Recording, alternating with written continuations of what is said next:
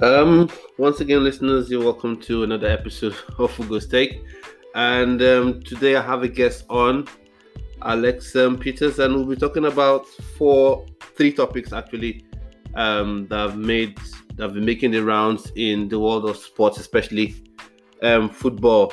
First off, we'll be talking, giving our reaction to the Spurs Arsenal game that was played on Sunday.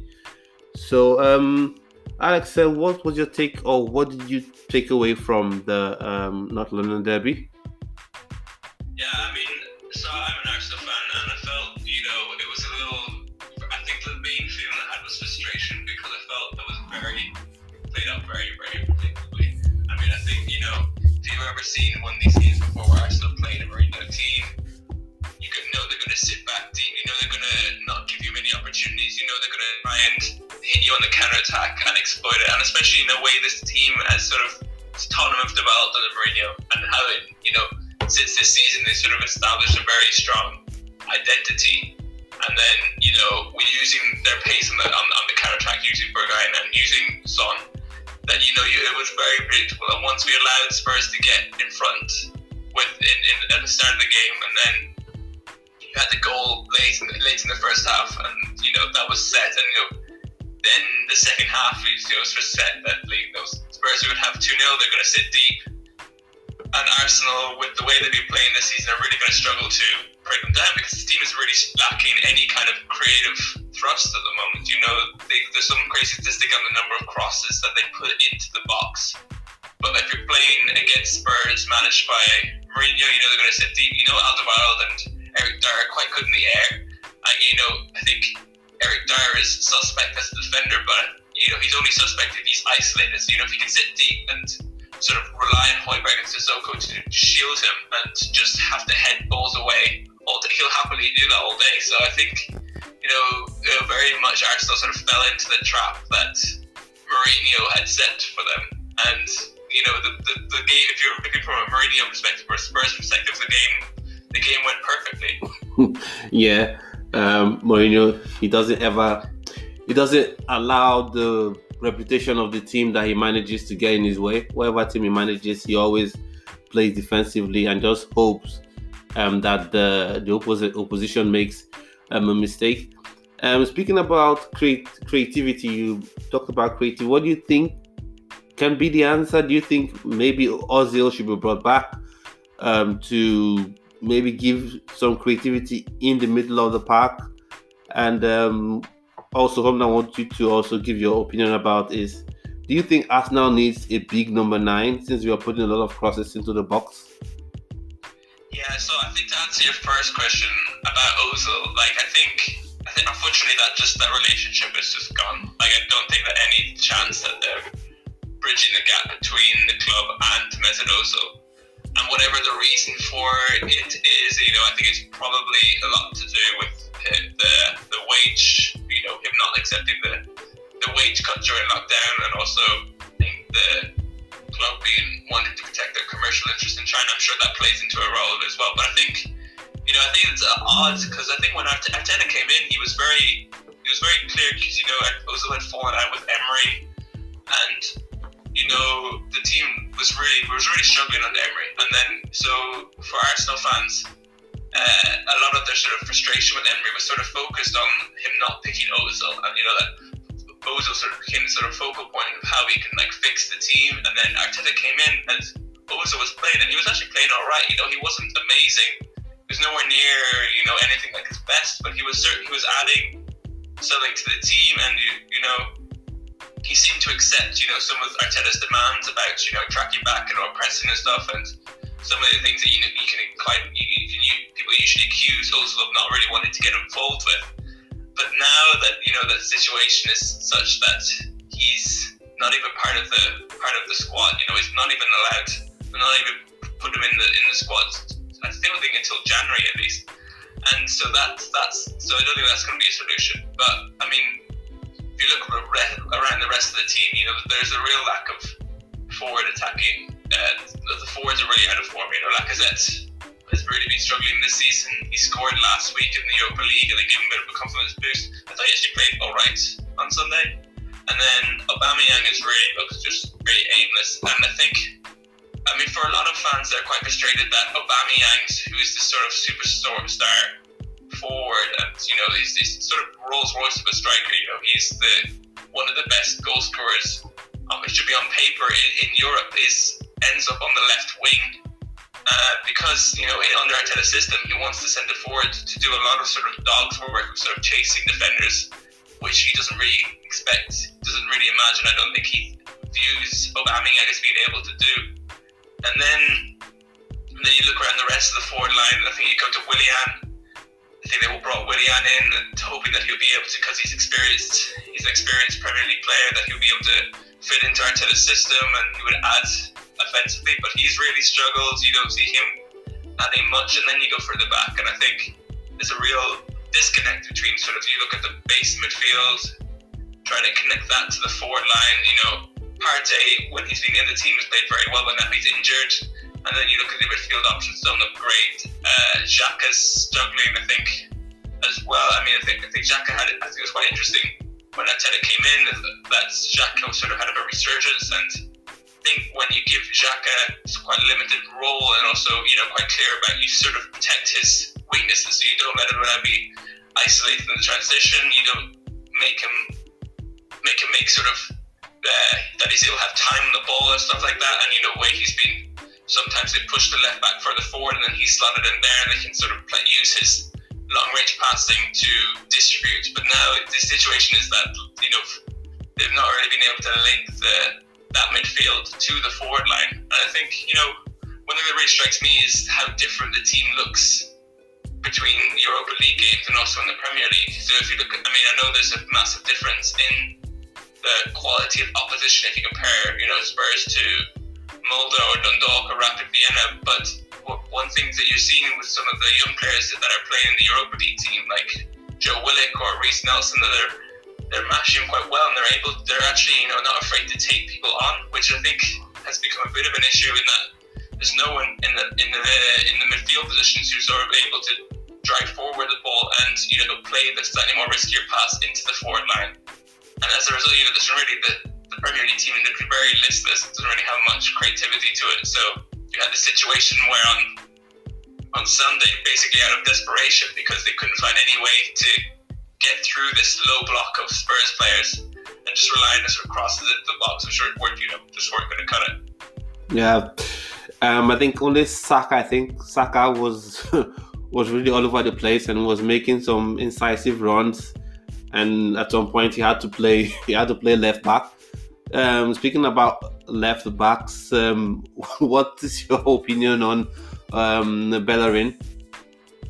Yeah, I mean, I think that's funny, crazy stat. I think about the number of uh, foul throws that he's done this season, which is, is kind of ridiculous. I mean, I've always been quite a big fan of Bellerin, not only as a footballer, but also I think as a person. Uh, you know, if you're talking about sort of social issues and yeah. how he's kind of being quite comfortable be himself and speak about these social issues. And generally, I know like people mock him for his fashion sense and stuff like that, but I mean, it's like I like enjoy that he's sort of comfortable being himself and not afraid to put himself out there.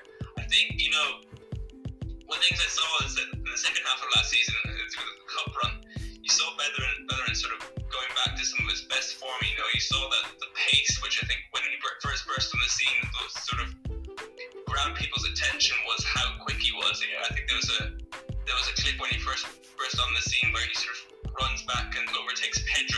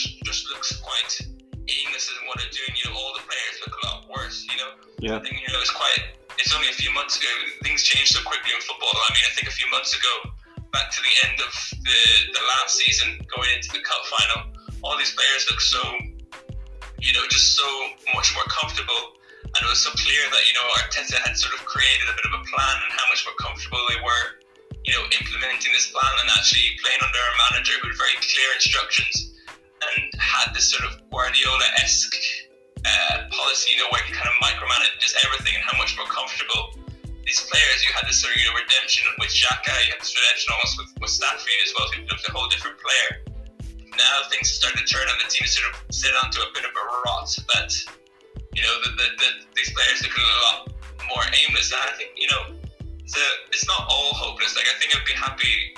The, the signing of Gabriel looks quite good. I would be very impressed with him in defence. He looks very strong. But you do notice how much the team misses somebody like David Luiz in the team, who's someone who's able to pass it out from the back and also, to, but also isn't afraid to play a more risky pass into midfield and actually break the lines. And, you know, I, I mean, it does say something about a team when your most creative fulcrum is it's your defender. Your centre backs, but I think you know that's the situation Arsenal are in at the moment. Um, okay. Um, I think lastly, before uh, two things before we move on to the uh, the other two topics, um, with uh, David Luiz being a very adventurous defender most times and having that um, eye for a creative pass.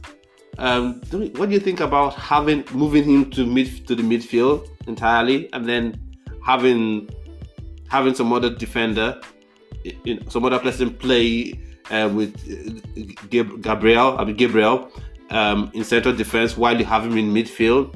and since he's already a defender, he would have that work ethic. I think that possibly um, Ozil seems to be lacking. At least Arteta thinks Ozil doesn't have the the work ethic. So, what do you think about that? And then um, maybe a little um, unfair, not unfair, but maybe a horrible question to ask. Um, do you think Spurs, with the way they've been playing, will win the league, or I in the str- can win the league um, this season?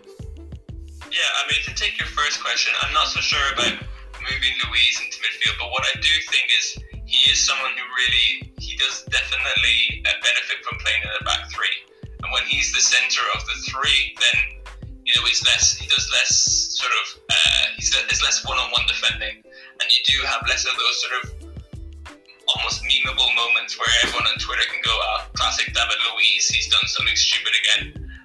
whereas, you know, when you have a back three, when he's put in beside two two defenders, you can focus on that sort of thing, and he can focus on what he does best, which I think he is actually. You know, people don't give enough credit for him. He is when he's at his best, he is an unbelievable defender. You know, and if you're looking at like heading the ball away from boxes, and blocking, and organizing the team, you know. So I think, well, you know, the team at the end of last season, they did when Arteta came in, he was working with the back three, and then he wanted. And now I think he wants to move to a back four, but I think maybe just try and stop the rot and sort of get the team back moving in the, the right direction. He might move back to the back back three, and then you know you, you can sort of get the width from the, the wide players. You maybe have Saka and also maybe Saka and also Maitland Niles again on the on the wing back positions, and that way you might get more you, more creativity from there.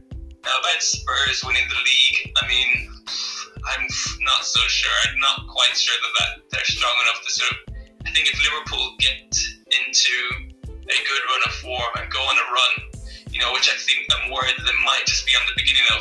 You know, I think people forget that they, they won sort of the first 20 games last season in the Premier League. They just won an astronomical number of points. So if they can get on something, anything approaching that, you know, maybe like five or 10 wins in a row, I'm not sure Spurs are the team that are going to be able to to keep touch with them. But what I would say is that I think you are going to see some real, you know, fluctuations in, in teams' form from week to week this year, just due to the, you know, the, the, the nature of the season playing under this kind of COVID restrictions, where they're playing so many games in a short window that you are, you know, I think you've already seen it in, you know, if you think about the, the Villa game against Liverpool where they scored seven goals. You are going to see more of these sort of crazy results and more of these sort of shocks with some teams who you wouldn't expect to have been that good. I know Everton have sort of slightly fallen off the way, but I mean they started they started brilliantly, and then you had Villa up there as well. So I think if there was a season that maybe Spurs, some a team like Spurs, which is maybe not if you're thinking about it, like quite at the same level as City or Liverpool at their best. Something you know, that gone belongs to the slightly lower bracket than them. If it was going to be a season for one of them to win it, and I think this might be their opportunity. Yeah, for me, um, I I just don't want Spurs to to win to win it because I'm just biased. I, I don't like Spurs. I'm, I'm, just biased. So, um, but I don't want them to win either. I, I, know, I know. I share, I share what you say. Like, if there's ever a season when they can win it, it's such a season, you know. And and then, but with the way Mourinho plays, I just suspect that maybe a team like a Burnley or a team like Leeds, no, no, Leeds United, who, who, who, but teams that don't really want to come out, they don't really want to attack. Those are the teams that would give Spurs a tough time because they'll just say, okay, the onus is on you, break us down if you can. And usually Spurs has that issue in Europa League. They had the issue against um, LASK, 3-3 draw. Same thing against West Ham. It was 3-3, a 3-3 draw as well. Um, so yeah, I think also, I mean, if, I think if, if somebody, if one of the key players to get injured, if you imagine like Kane or Son is out for a few months, just the, the impact that would have on, on them, I think would be, you know, I think would just be so detrimental. Yeah, because there's no system of, there's no proper attacking system. It's just relying on two quality players, hoof the ball to them, and and hopefully they'll do something with the ball. So if they're out, like you said, that'll be it for Spurs. Um, I, I don't want anyone to get injured, but I, I'll just love Spurs not, not to win, not to win, not to win league. Um, so you said something about um COVID and the fixture congestion and and and like and all that. So um, because there's been some argue not arguments but debates respect to having three subs or five subs. While you've had managers like Frank Lampard, um, Jurgen Klopp, Pep Guardiola, um, obviously managers of teams with big budgets, saying um, they would want the uh, five subs um, the rule or regulation that was in place um, after Project Restart. They would like they would have preferred if it was in place, and then you had managers of smaller clubs who've said, or rather teams with smaller budgets um, who've said that's just giving the big teams too much advantage. And then you've had people like Gary Neville coming to say, even the um, coaches like Jurgen, Jurgen Klopp don't even use their three subs. So um, essentially not being in favor of the, the argument for five substitutions. So what what's your own position on it? What do you what do you think? Okay, so I think there's a lot to tackle there. I think the argument which I have seen, which I think Gary Neville put about, about Klopp or Guardiola not using their three subs when they have them, I think that's a little bit of a straw man because I think they would say, I can't use my three subs because I need to keep the third sub back in case Yeah. someone gets injured Mhm. in the last five minutes or something, and then I'm left with 10 men.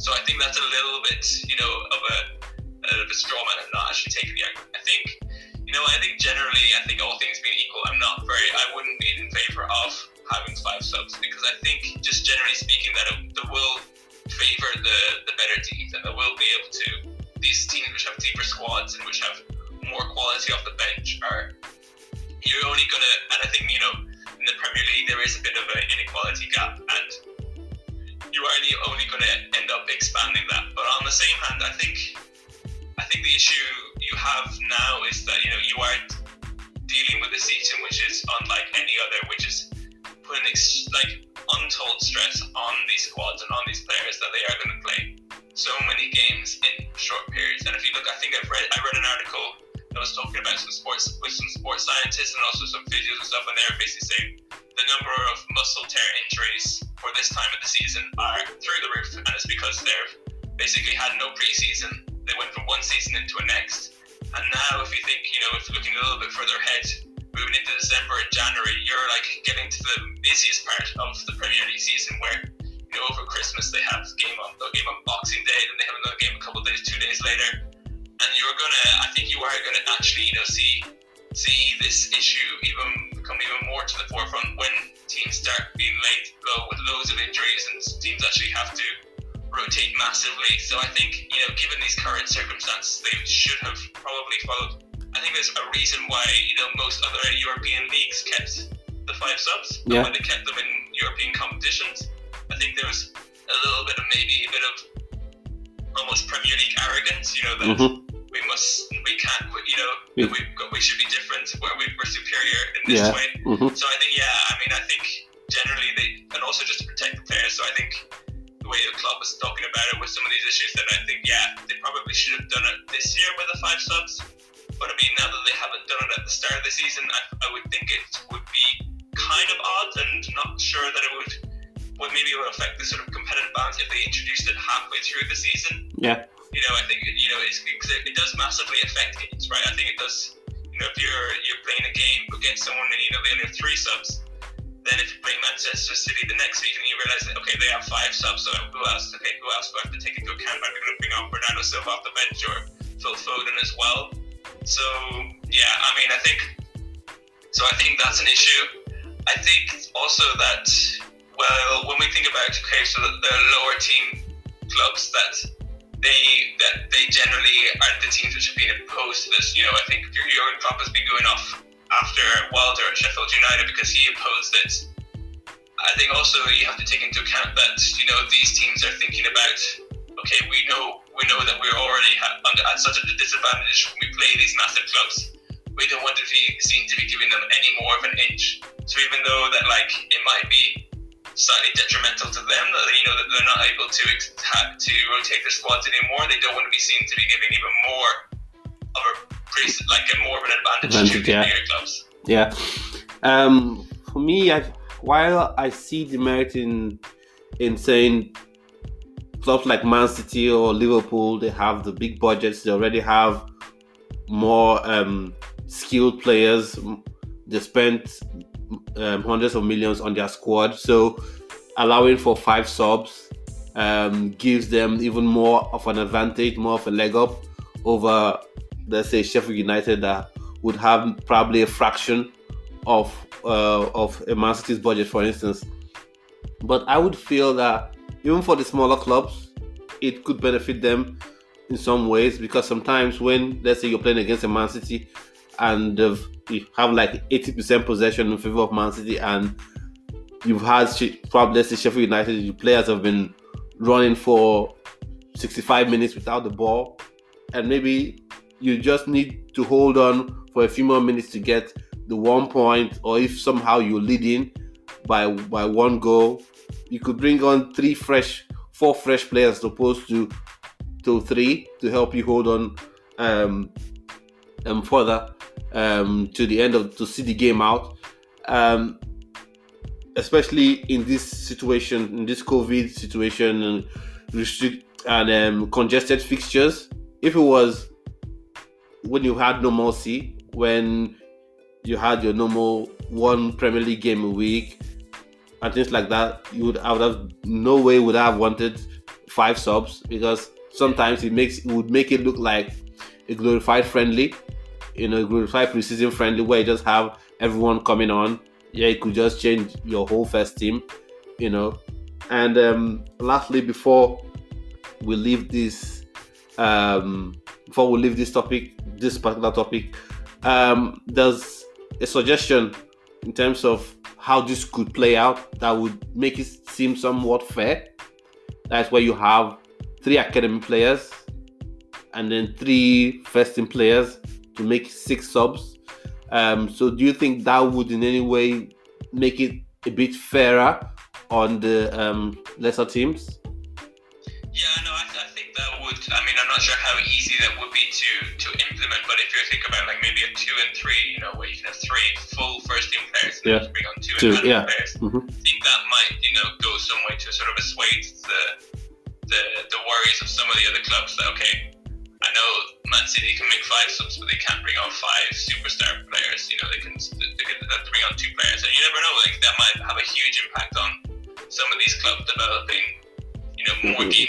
these young Young players might players, yeah. otherwise got it. Then you know, I think that's can only be a good thing. Yeah.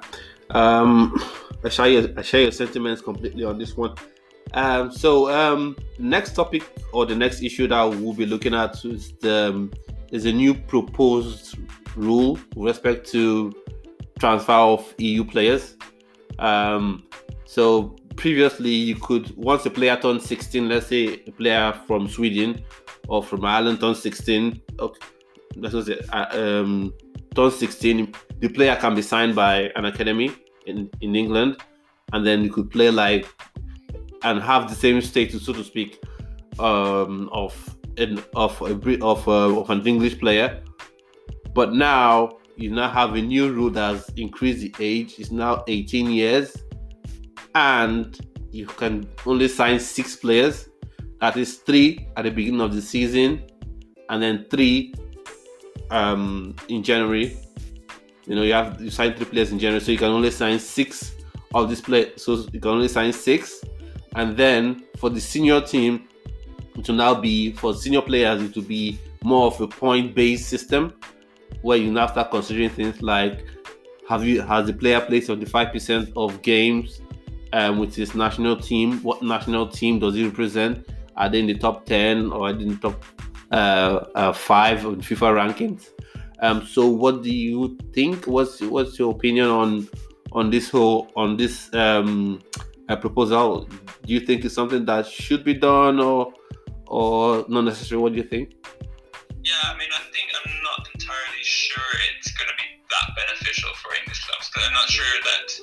I, I, think you know one of the things I think about is how you know if you're stopping the import of foreign players, are you just you, you're just going to be producing inferior English players, and then you know they're actually going to not be able to benefit from the competition that you'd be able to get from bringing in some of the other foreign players. And the other thing that, on the other hand, I do think you know one of the big issues that you have, which impacts the development of English talent, especially at the highest level of, of these, these Premier League clubs, is just the pure stockpiling and numbers up that these clubs have. You know, if you think about like Chelsea, I don't know how many, maybe up, up to like 40 players on loan at different clubs each, you know, each season. And, you know, they, they being these players not really, not looking for the most part to actually see them a pathway for them into the first team rather than just sort of brought in as a money making as a money making uh, process and a money making system where they can bring in these players and then sell them on to lower lower Premier League clubs or even Championship clubs where it's just going to bring in money for their economy system. So, and one thing you know, speaking as somebody who's Irish, that's this might it's going to have a huge impact on. Uh, this could have potential for a huge impact on Irish players. You know, traditionally, Irish players have all been sort of developed at English academies. You know, they've a long time long-term history of Irish players almost exclusively basically playing in England. You know, you look at Irish players going abroad, it's very rare that they would go somewhere which is not in England or in Scotland. So this is, you know, this could have a huge impact on whether you know we end up having players who stay in Ireland to be developed, or whether, in fact, you know, which I think could be quite beneficial in the long term, was whether they actually go further abroad for their football education. So know, they might follow. You know, I think, and also this is happening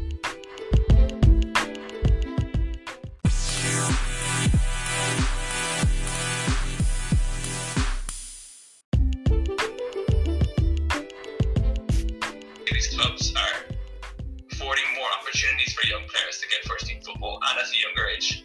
Whereas in England, they're seeing that their progress is sort of uh, progress is stopped by this combination of these big clubs bringing in a lot of young academy players, but also they sort of think the stockpiling of players, which you know is, is preventing them from getting the opportunities in first team football that they would need. So, I mean, I think in the, in the long term, I think this might have a huge impact for what do we see as the sort of development in in English clubs. But then also, I do I do wonder that you know, will we just see that they just by a younger age, at an older age, sorry, that they end up just bringing in these players at 18 and cheap, you know, and waiting until these players are 18, or that they find you know some other way around these these around these deals. You know, I think if you look at some in Spain, there's been a long history of sort of well, we can't bring in young kids who are uh, who are outside of but we'll get their dad a job at the club or something, or he'll suddenly become the, the under tens coach, and then that's how we bring in you know the next Messi from Argentina. Yeah, yeah. Whether you know, I think sometimes you do try and bring in all these rules and stuff, but if you would be dealing with these clubs which are as big as Manchester City or Liverpool or the Arsenals and stuff, they are going to find a way of eventually, you know, due, due, due to their finances and financial might of getting the players that they want. Yeah, because um, you could get a player that has multiple nationalities. You know, you could have a player whose whose dad is American, whose mom is German, and then the fact that probably the dad has lived in the UK for let's say 20, 20 years, and the child is born in the UK or is let's say born in England, and has lived that long, he's he's seen to be in English. Then what happens when maybe the US um, under 17 national team sends him an invite, the German under 17 national team sends him an invite, and then he opts to play for Germany. What then happens to his status? Yeah, yeah, they kick him out to say um, you've gone beyond. This club has gone beyond the quota for um, English players in the academy. So um, this player, and he's he's now a German playing for Germany, so he should be off. You know, and then there's this um, other argument as well that um, the best players in England should be playing in England. Um, side like Simon Jordan, the former owner of Crystal Palace, talked about um, Jadon Sancho, who's playing for Dortmund. He said um, he's one of the best players in Germany, in in England, one of the best English players, uh, rather um, and that he's only in Dortmund because he didn't get the opportunities to play um, for Man City, and so he's gone to um, he's gone to Dortmund and is playing in Dortmund. So shouldn't um, more room should be made for players like that to be in the English um, to be in English football and play within England um, instead of playing in Germany.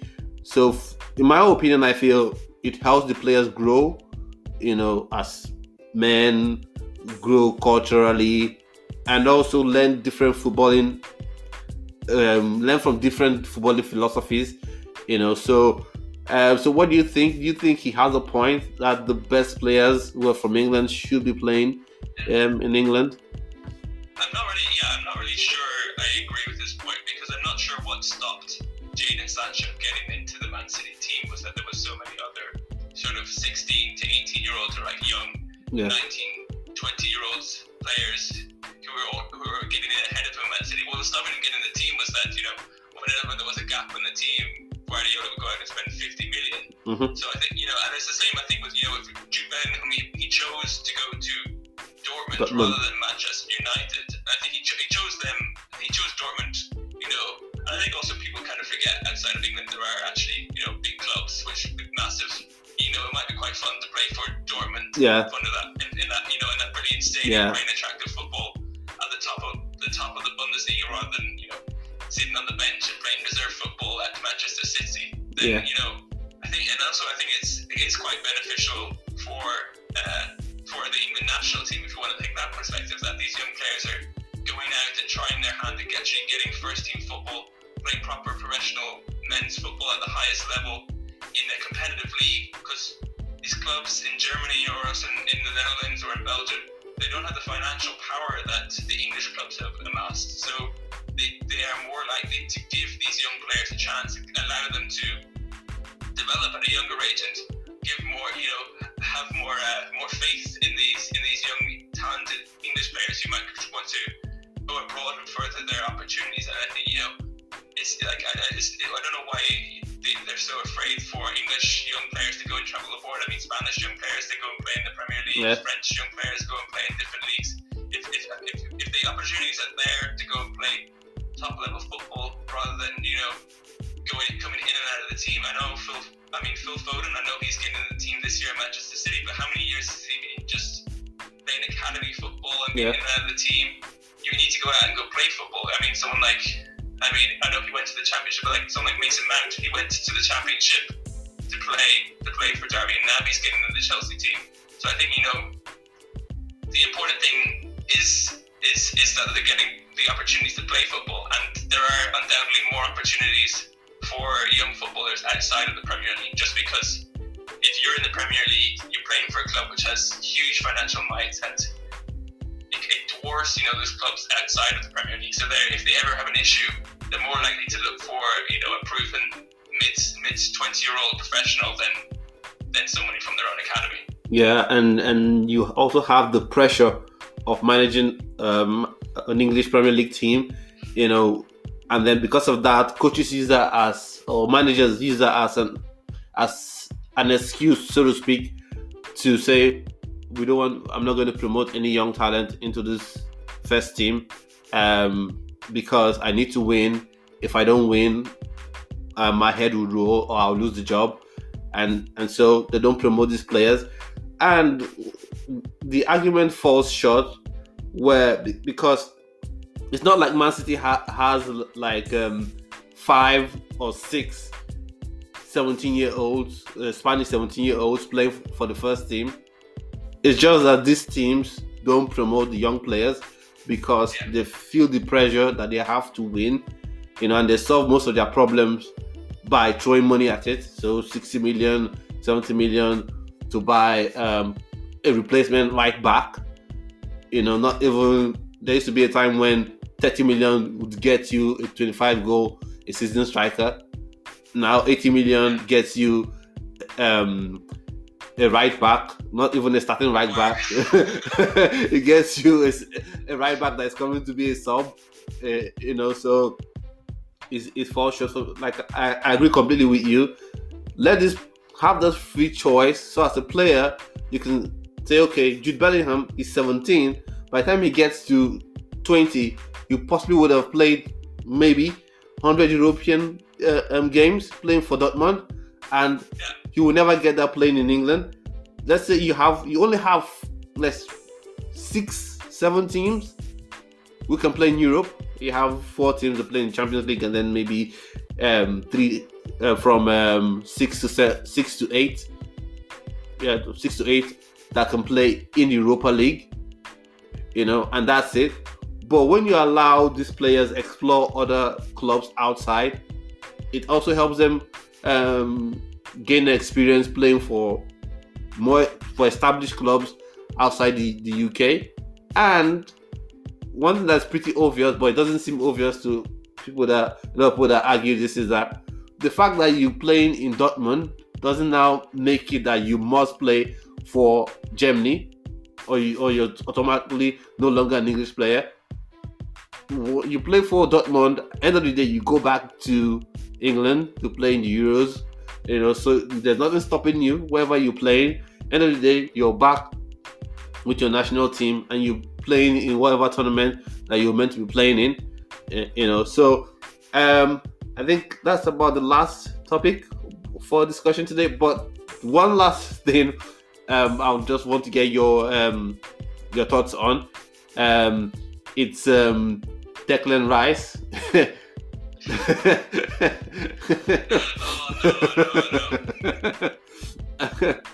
you know, because like, and that's one problem. I think maybe we'll discuss that in another um, episode I have with the whole international thing. How can someone play for a senior team? It used to be if you play for if you play for the first if you play for um the age grade teams 19 under, under 17 20s you're good you could still switch nationalities but once you play for your um senior team that's it but now you could play for the the senior national team of of a country and then still switch nationalities you know just Yeah, I, I think they're also even thinking of making it even looser. Like that, I think if you say if you had a like now if you play Nation Leagues games, they're thinking of okay, now those won't count, so you'll have to have played it, which I think is just crazy. just just crazy just crazy just crazy all right thank you alex for for for for joining me on today's episode um it's It's been been a pleasure. Yeah it's been really nice having you on and um hopefully i don't know if um the next monday's episode you you will join us again um that would- that would really that would really be nice um if that was possible Yeah, well, I'll, I'll see. I'll, I'll be in touch about my schedule. We can, we Okay. can have a chat for sure. okay okay all right um thank you once again and do enjoy the rest of your evening Sure, if you don't mind, I just like to plug Okay. uh, plug as well. sure sure okay? sure fine yeah Sure. 100% So, so I run uh, the the Scoreless Thriller podcast, and we sort of like to try and take a look at sort of uh, some games and some stories from from football history. So we've looked at some World Cup finals. You know, we looked at the 1954 World Cup final, also the 1966 World Cup final. And we like we rewatch the game and then try and tell a few stories and a bit about that. And it's you know it's quite lighthearted and stuff like that. And then also we've done a few interviews with some interesting people as well. We've looked at some different football books from, from which you know tell interesting stories. We've had I mean, one of the main things we did was we had Nicky Salapu, the American Samoan goalkeeper, on, who was in goal when they lost 31 0 to Australia in 2001. And we, you know, we talked about that experience and how crazy that was. And also, which I thought was, you know, a really like uplifting story is how he felt when he won, you know, finally won a game with his national team. During years, you know, of suffering is one of the worst countries in the world. So I definitely, yeah, I would encourage people to check that out. And if we're, we're the ST Pod on, on Twitter and check some on our socials and yeah, we always have a lot of like interesting stuff coming up as well. So yeah, I would okay. encourage you all to enjoy. Yes. So what what um platforms can um, listeners get to listen to your podcast on?